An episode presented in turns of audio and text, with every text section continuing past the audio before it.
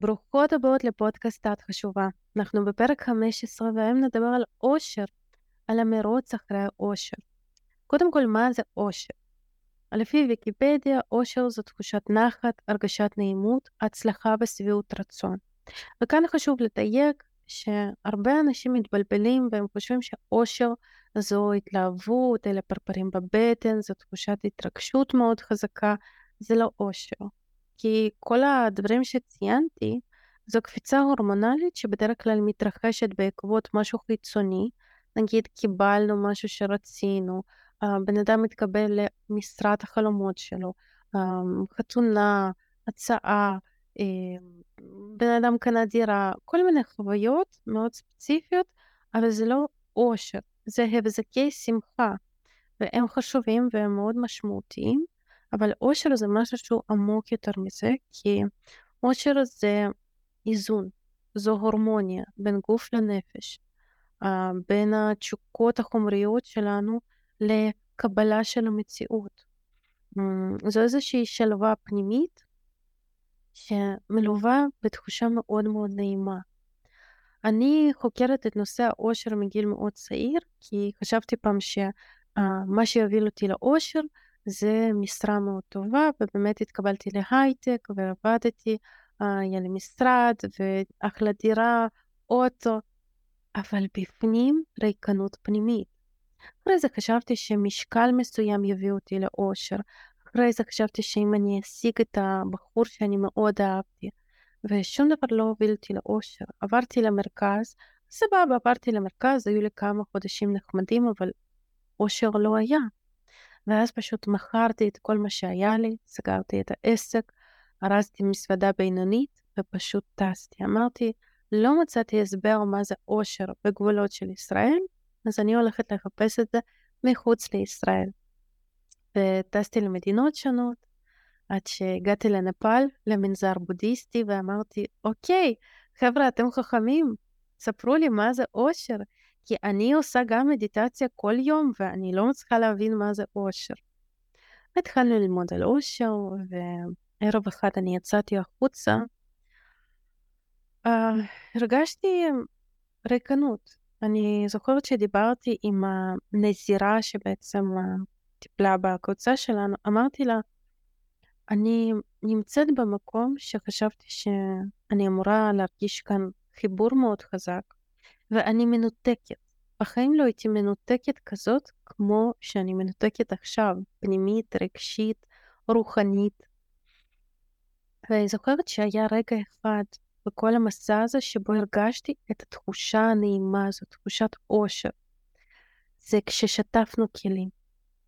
באמת אמ, היו לנו שם מספר תורנויות, כל אחד לקח אה, איזשהו תפקיד על עצמו, מי שטף כלים, מי שעבר בבקרים עם פעמונים להעיר את הקבוצות למדיטציות בוקר, כי היינו בלי טלפונים ורצו היה להיות גם בלי שעון. אני זוכרת כשהגיע התור שלי לשטוף כלים, אנחנו עומדים בעצם אמ, בערך חמישה-שישה אנשים בשורה, יש כמה כיורים, מישהו שוטף בסבון, מישהו מנקה את השאריות, מישהו שוטף במים רגילים, מישהו uh, מייבש. אבל אני הייתי בחלק של הסבון, ואני הרגשתי אז את התחושה הנעימה העוטפת הזאת, הרגשתי חיבור, שזו הייתה הפעם היחידה שזה היה כל כך עוצמתי במנזר הזה. אחרי זה יום אחד כשאנחנו דיברנו על אושר, על היקשרויות, אני יצאתי בערב להליכה ושאלתי את עצמי, אוקיי, את אומרת שאת לא יודעת מה זה אושר. האם את יודעת מה זה לא אושר? מה זה ההפך מאושר? שזה בעצם סבל. ואז התחלתי לבכות. אוח, כמה בכיתי, אלוהים. אני פשוט התפרקתי שם, כי אני יודעת מה זה סבל. אני גדלתי uh, בתנאים לא פשוטים. ואם לסכם את זה במילה אחת, בשבילי סבל זו המתנה. Um, כנראה זו הסיבה למה היום, אם תסתכלו אצלי בטלפון, אין לי הודעות שלא נקראו um, בקבוצות וואטסאפ, בוואטסאפ. Um, אין לי uh, משהו שממתין, שאני אתן לו uh, תשומת לב. לא. אני לא אוהבת בעצמי להמתין, ואני גם לא אוהבת uh, שאדם אחר מרגיש שאני דוחה אותו, או גורמת לו ככה להיות תלוי באוויר. אז uh, בכיתי מאוד מאוד חזק, ויום למחרת קמתי, לא הרגשתי טוב, וגילו אצלי קדחת דנגי, זה בעצם כמו מלאריה, רק גרוע יותר, ומשם התחילו הרבה טרנספורמציות, כי לא גילו את זה באותו יום, היו לי כמה ימים שהם אמרו, טוב, זה כנראה טרנספורמציה פנימית, וגם אני חשבתי ככה, אמרתי, טוב, אני כנראה לא מרגישה טוב בגלל תובנות מיום קודם, ובגלל כל הבכי. ואני זוכרת שבאחד הימים אני שכבתי במיטה, וחשבתי שאני הולכת למות. כי קדחת דנגיה זו מחלה שפוגעת בשרירים והעצמות, אז בעצם בעיקר בשרירים יש כאבים מאוד חזקים, כאילו מישהו לוקח את כל עצם בגוף שלי ושובר אותה. אי אפשר לישון, אי אפשר לעשות שום דבר, אפשר לקחת רק פרצטמול, וגם הוא לא תמיד עוזר. ואני שכבתי במיטה בלילה, לא הבנתי מה יש לי בגוף. במנזר לא נתנו מספיק מענה, עשו לי בדיקת קורונה, ראו שזה לא קורונה, ואמרו לי, טוב, כנראה טרנספורמציה. ואני כתבתי מכתב לאימא, אני כתבתי לעצמי דברים, כי לא הייתי כל כך צלולה גם, ורק רציתי להישאר בחיים. ומשם התחלתי לחשוב עוד יותר עמוק על אושר. וזוכרת שהבטחתי לאלוהים, ליקום, לעצמי, שאם אני אשרוד את זה, אז אני, אני מבטיחה להיות מאושרת, אני מבטיחה uh, לחיות ב- בשמחה, בהערכה, בהוקרת תודה.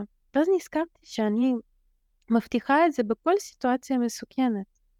כשאני בטיסה ויש uh, ככה uh, רעידות אצל המטוס, או כשאני באיזושהי סיטואציה מפחידה, באמת, אני מבטיחה ליקום שאני הולכת להיות מעכשיו רק מאושרת, אני לא מתלוננת, אבל זה לא תמיד מחזיק. אז למה זה לא מחזיק? למה אנחנו לא מצליחים להיות מאושרים כל הזמן? ומי כן מצליח להיות מאושר כל הזמן? אז uh, תחושת עושר זו תחושת משמעות. אנחנו מאושרים כשאנחנו מרגישים משמעות. מה זה משמעות? גם כשלחיים שלי יש משמעות, ולדוגמה מה שאני סיפרתי שבסיטואציות מפחידות אני כל כך מעריכה את החיים שלי, שאני מוכנה להיות מאושרת, לא להתעסק בפיצ'פקס, לא להתעסק במה שאין לי, ורק להיות בתוך החיים האלה.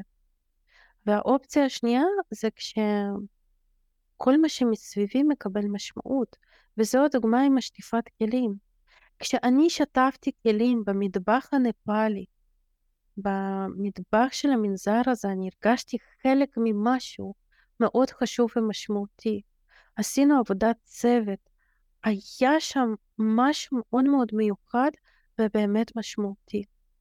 אז uh, בן אדם שרוצה להיות מאושר, הוא צריך למצוא לעצמו משמעות, מטרות, חלומות, שאיפות.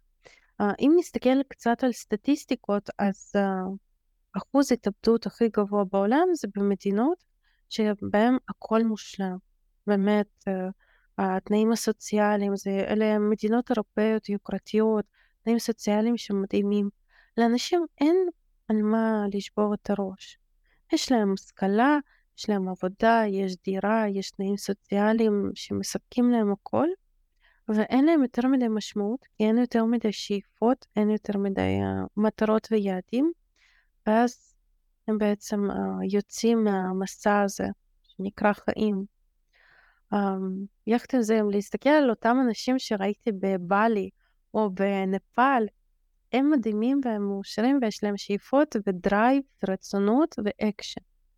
אז אה, כאן אני רוצה ככה אה, לתת אה, דגש ראשון, דגש מרקר. חלק גדול מאיתנו יוצרים לעצמנו צרות בצורה מלאכותית כדי להרגיש משמעות ובהתאם להרגיש אושר.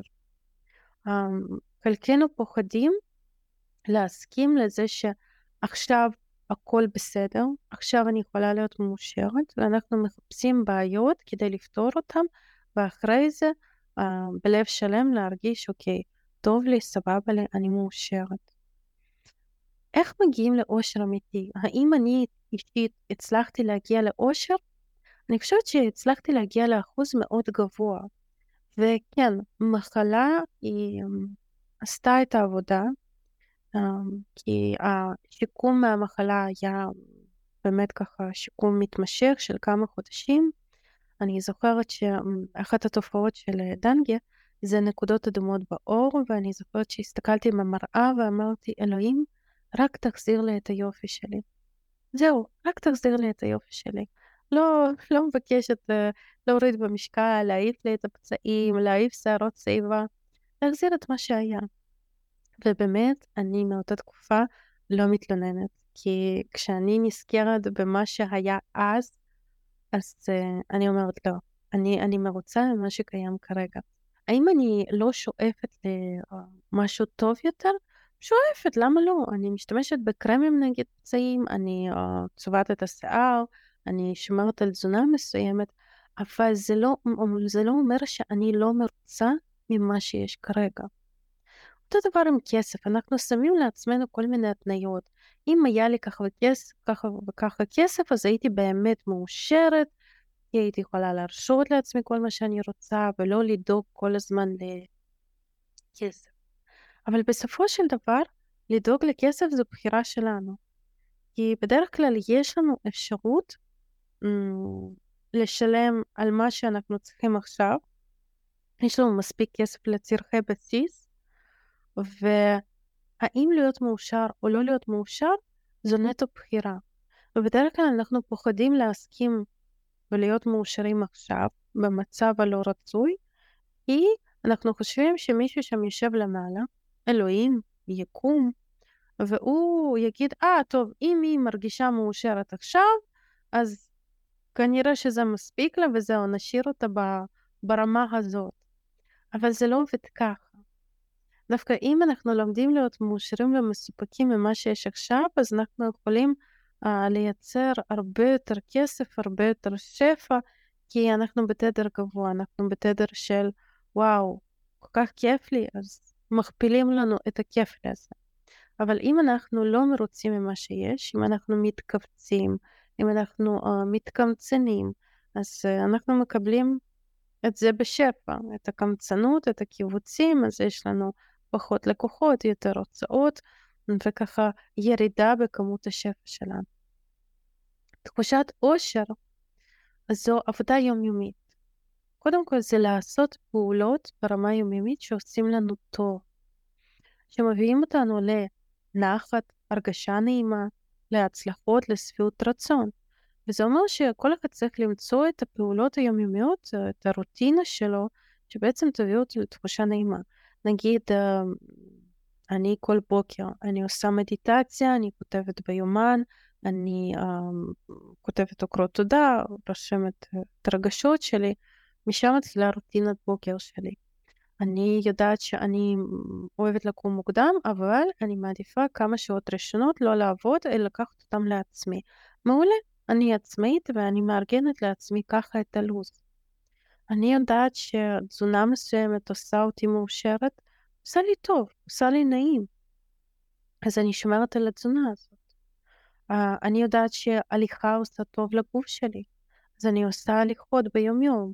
Uh, לפעמים אין לי כוח, לפעמים לא בא לי, אבל אני uh, בודקת עם עצמי, רגע, האם זו חבלה עצמית? האם את כרגע מושכת את עצמך לסבל כי את מפחדת לחיות טוב מדי? הרי יש גם את התמונה הזאת שאנחנו פוחדים להיות uh, מוצלחים בהכל, ואז אנחנו מוסיפים לעצמנו סבל לחיים. אנחנו מחבלים לעצמנו, נגיד בחורה שמרגישה שהורים אוהבים אותה יותר מאחים אחרים, אז היא תיצור לעצמה זוגיות הרסנית או זוגיות לא בריאה, כדי uh, שאחים שלה לא יראו שגם בזוגיות היא מוצלחת. כדי לאפשר להם שהם יסדרו את החיים הפרטיים שלהם, שתהיה להם זוגיות טובה, והיא מי תהיה בלי זה, כדי שהם לא יגידו, הנה, את מושלמת בהכל. וזה כמובן, זה תהליך לא מודע, אנשים לא מבינים בכלל שזה מה שמתרחש. אבל חבלה עצמית היא קורית, והיא קורית הרבה, ו... היא בעצם החסם הראשוני מאושר. יש אנשים שפוחדים להרגיש אושר, כי הם בטוחים שחיים זה זברה, פס שחור, פס לבן, אז אחרי אושר יגיע סבל. זו נטו אמונה מגבילה. החיים הם כמו שהם, ואושר אמיתי זה ללמוד להרגיש בסדר בכל מצב. אני um, קיבלתי מספר דוגמאות מרשימות בחיי, ואחת מהן זו אישה שהיה לה ילד חולה uh, בסרטן, ילד קטן, והיא בהתנהגות שלה הראתה לי מה זה לשמור על רמת העושר ולא ליפול לקורבנות. היא המשיכה לעשות מדיטציות, היא המשיכה לאכול בריא, היא המשיכה לישון, היא לא הייתה על הרצפה שרויה, בוכה, לא מתקלחת, לא. היא אמרה, נסטיה, דווקא עכשיו הילד שלי זקוק לאנרגיה הכי איכותית שיש. אז אני אתן לו אותה. אני אשמור על עצמי עד כמה שאפשר. אז זה מבחינתי דוגמה איך לא להתחיל להתקרבן, אלא באמת להמשיך לעשות את מה שהיא עושה גם ככה, היא גם לפני זה עשתה מדיטציות, אבל דווקא עכשיו היא עשתה יותר. כדי לעבור את הסינכרון הזה, כדי שיהיה לה נעים יותר, כדי שיהיה לה רגוע יותר, והיא תוכל לעשות החלטות נכונות יותר, אה, נגיד בהקשר של הטיפול של הילד. וכבר עברו הרבה שנים, הכל בסדר עם הילד, הוא בריא, טפו, הכל מהמם. אז אה, שחור ופס לבן זה אמונה מגבילה, פחד להרגיש טוב, זה דבר שמונע מאיתנו להיות מאושרים, איך אנחנו מוצאים את האושר? אנחנו מוצאים משמעות, מוצאים מה מרגש אותנו, מוצאים את הערך העצמי. אם אני לא מעריכה את עצמי, אם אני לא אוהבת את עצמי מספיק, אני לא יכולה להיות מאושרת. אני חייבת להיות בחיבור עם עצמי. כי לא משנה מה יקרה מבחוץ, אם זה לא קורה מבפנים, זהו, זה לא יעבוד. ומה זה לקבל את עצמי? מה זה לאהוב את עצמי? זה לקבל גם את התקופות הפחות נעימות בחיינו, ולקבל את ההתנהגות שלנו, או איזה שהן אי הצלחות שלנו, כי אוקיי, קרה, שום דבר קרימינלי פה לא קרה, אנחנו נצליח להתגבר על הכל, אבל לא צריך להעניש את עצמנו אם העונש הזה הוא לא באמת אה, נדרש. צריך להבין שמה שקורה לנו בחיים זו השלכה של המעשים הקודמים שלנו. לדוגמה, לפני שבוע עשיתי בדיקות דם, ויצאו בדיקות לא טובות. ואני מבינה שאני צריכה עכשיו לעשות שינוי משמעותי באורח החיים שלי, בתזונה שלי. אבל זה לא עונש. זו השלכה. אני נהניתי לפני זה, אני עשיתי דברים מסוימים. זה לא שעכשיו מישהו מעניש אותי על הכיף שעשיתי. זה פשוט תוצאה ביולוגית. כן, כשאוכלים הרבה מתוק, הסוכר עולה, כשאוכלים הרבה חממות, אה, אוכל שמנוני, כולסטרול עולה. וזה לא קרה כי אלוהים רצה להעניש אותי על הכיף uh, שעשיתי. ככה הגוף שלנו עובד. אז היום כשאני משנה את, את התזונה שלי, האמת שאני לא מרגישה באסה ואני לא מרגישה את מה שהרגשתי בעבר, איזשהו מרמור, אלא אני אומרת, אוקיי, זה מה יש כרגע. אני אוהבת את עצמי ככה, גם עם כולסטרול, אה, גם עם עשר קילו יותר, עשר קילו פחות. היום אני אוהבת את עצמי ככה. אבל לכל פעולה שאני עושה יש משמעות. כשאני אוכלת בריא יותר היום, אז אני עושה את זה עם משמעות מאוד גדולה. אני משמעותית כאן בסיפור. לא מישהו אחר, לא משהו אחר. אני משמעותית לעצמי. ואני לא צריכה שיגיע דוקטור ויגיד לי, חמודה, יש לך סכרת? אז את צריכה דיאטה. לא. אני מעדיפה uh, לשנות את התזונה שלי עוד לפני שהמספר הסוכר, המספר uh, של המדד סוכר, הגיע לקו האדום. כי היום הוא לא רחוק משם, אבל הוא עדיין בנורמה. אז אני מעדיפה כבר עכשיו לדאוג לעצמי מתוך אהבה, מתוך משמעות. מה משמעותי בשבילך? אצלי יש גם את העבודה שלי שהיא מאוד משמעותית לי. אני עושה בעבודה שלי דברים שמרגשים אותי, שגורמים לי לתחושה של וואו, בשביל זה שווה לחיות. אני זוכרת שפעם ראשונה הרגשתי תחושת אושר כשטיילתי עם הכלב שלי והיינו בפארק הירקון, זה עוד בישראל, הרגשתי תחושה מוזרה, ושאלתי את עצמי, מה זה? ואז אמרתי, וואו, זו תחושת אושר. זה הרוגע, זו השלווה, זו הנחת. ובשבילי אושר מתקשר לריח של קממיל, כי בדיוק הייתה פריחה של קממיל, לשמש, לרוח נעימה כזאת של אביב. זה אושר. אחר כך אני זוכרת שנסעתי בבלי על אה, קטנוע בשדות אורז, ואני אמרתי, עכשיו אפשר למות. כאילו באמת, עשיתי את זה, הרגשתי את התחושה הוואו הזאת. עכשיו אני אגיד לכם, כשאני מקליטה פודקאסט, אני גם מאושרת. אני לא יודעת כמה אנשים יקשיבו לו, אני לא יודעת מה הוא יביא לי, מתישהו הפודקאסט שלי יהיה מפורסם, זה לא מעניין אותי. כשאני מדברת על הדברים האלה, כשאני מנגישה את המידע הזה, אני מרגישה מאושרת. אז אני עושה את זה. ועכשיו שאני אסיים, אני אצא להליכה, כי אני יודעת שזה יעשה לי טוב. אז אושר זה משהו שאנחנו יוצרים ביום-יום, וכשאנחנו מרגישים משמעות. אני מרגישה שהדברים שאני עושה הם משמעותיים לי ולעולם. כשאני מאכילה כלבי רחוב במדינות, אה, נגיד בגיאורגיה, בבולגריה, יש הרבה כלבים ברחובות. ואני הולכת לסופרמרקטים וקונה מראש שקיות של אה, אוכל, אה, שקיות חד פעמיות של מנת אוכל. וכל פעם שאני פוגשת כלב, אני מוציאה שקית ואני מביאה לו אה, אוכל. וזה מדהים, וכלבים אוהבים אותי, ואני אוהבת אותם, והם כיפים, והם חמודים, וגם הם מלוכלכים, לא אכפת לי. בא לי ללטף אותם, בא לי לתת להם אהבה.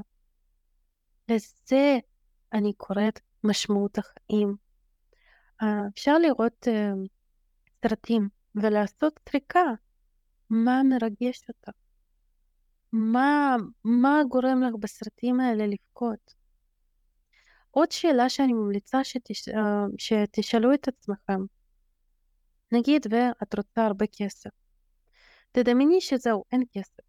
דמייני סיטואציה שבה או שיש לך כבר טריליונים ואת לא צריכה לדאוג לנושא של הכסף, או שתדמייני שזהו, אמרו לך, ממוש, את לא תוכלי להרוויח את הסכום הזה.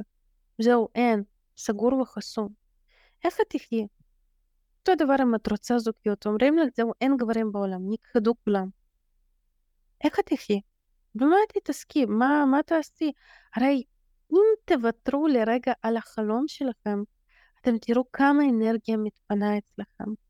אתם תזהו איזה רסורס uh, יש בתוככם כשאתם לא אובססיביים למטרה שלכם. זה לא אומר שצריך לוותר על מטרות, ההפך אמרנו, מטרות זה מה שמביא לנו אושר, אבל לא דרך אובססיה, אלא דרך איזון, דרך הורמוניה. כי אם אני חושבת שהרבה כסף או בן זוג או משקל מסוים יביא אותי לאושר, ואז אני מגיעה לנקודה הזאת ואני כרגיל מתאכזבת, כי זה לא יכול להביא לאושר, אז אחרי כמה עזבות כאלה אנחנו לא נתאמץ יותר. התת מודע שלנו יגיד לא רוצה. מוטיבציית אושר זה לא מוטיבציה מספיק חזקה. זה לא יביא אותנו לאושר, אז גם לא תהיה סיבה ללכת לזה. צריך למצוא סיבה משמעותית יותר. למה את רוצה יותר כסף? למה את רוצה זוגיות? ואם את בלי זה, איך תרגישי, איך תתנהגי, איך תהיי מאושרת בלי זה? אני מבטיחה לכם שאם כל אחת מכם תלמד להיות מאושרת בלי החלום האובססיבי שלה, היא תגיע לתחושת אושר, ואז גם החלום יגיע. בין אם זה זוגיות, בין אם זה כסף, בין אם זה מימוש עצמי מקצועי או משקל מסוים. אבל תאפשרו לעצמכם לחיות טוב, להרגיש טוב כבר היום. תיצרו לעצמכם את המערכת היחסים הזאת עם הנשמה שלכם, עם הרגשות שלכם, עם הילדים הפנימיים שלכם. כי הרבה אנשים לא מאפשרים לעצמם אפילו לנהל שיח כנה עם הרגשות שלהם. הם ישר עושים איזה שהם הערכות, מה נכון, מה לא נכון, אם עניתי טוב, לא עניתי טוב. אז תנסו רגע לא לתת הערכות, לא להעמיד את עצמכם במבחנים, לא לבקר את עצמכם. תנסו להתייחס טוב לעצמכם. יכול להיות שזה יצליח, יכול להיות שאתם תראו ש... או וואו, אני נהיה הרבה יותר מאושר כשאני מתייחס טוב לעצמי. כשאני מעריך את עצמי, כשאני אוהב את עצמי, כשאני נהיה חבר של עצמי ולא אויב. בדרך כלל אנחנו מתנהגים כלפי עצמנו כמו שההורים שלנו התנהגו אלינו, ובדברים שאנחנו הכי פחות uh, מתחברים אליהם. נגיד הורה ביקר את הילד או לא העריך אותו מספיק, אז בן אדם גדל ולא מעריך את עצמו. אז איך הוא יכול להיות מאושר? אז הוא יכול לקבל סיפוקים מיידיים ולהתלהב. אבל זה לא אושר. אושר זה קבלה של המציאות כמו שהיא. אושר זו אה, הורמוניה בין מה שאני רוצה למה שיש. אושר זו משמעות. כשלי ולחיים שלי יש משמעות. בשבילי קודם כל. לא כשכותבים עליי כתבה, וואו, זאתי תרמה עכשיו מיליון שקל לעמותה כזאת וכזאת, איזו בחורה משמעותית, ואוי, זאתי המציאה uh, תרופה לסרטן. לא. תנסו להיות משמעותיות רק עצם הקיום שלכם. אני מבטיחה שאתם תגיעו לאושר. אני מאחלת שכולם יהיו מאושרים. מאחלת שתרגישו את הרגשה הנעימה וכרגיל אני מזכירה, את חשובה.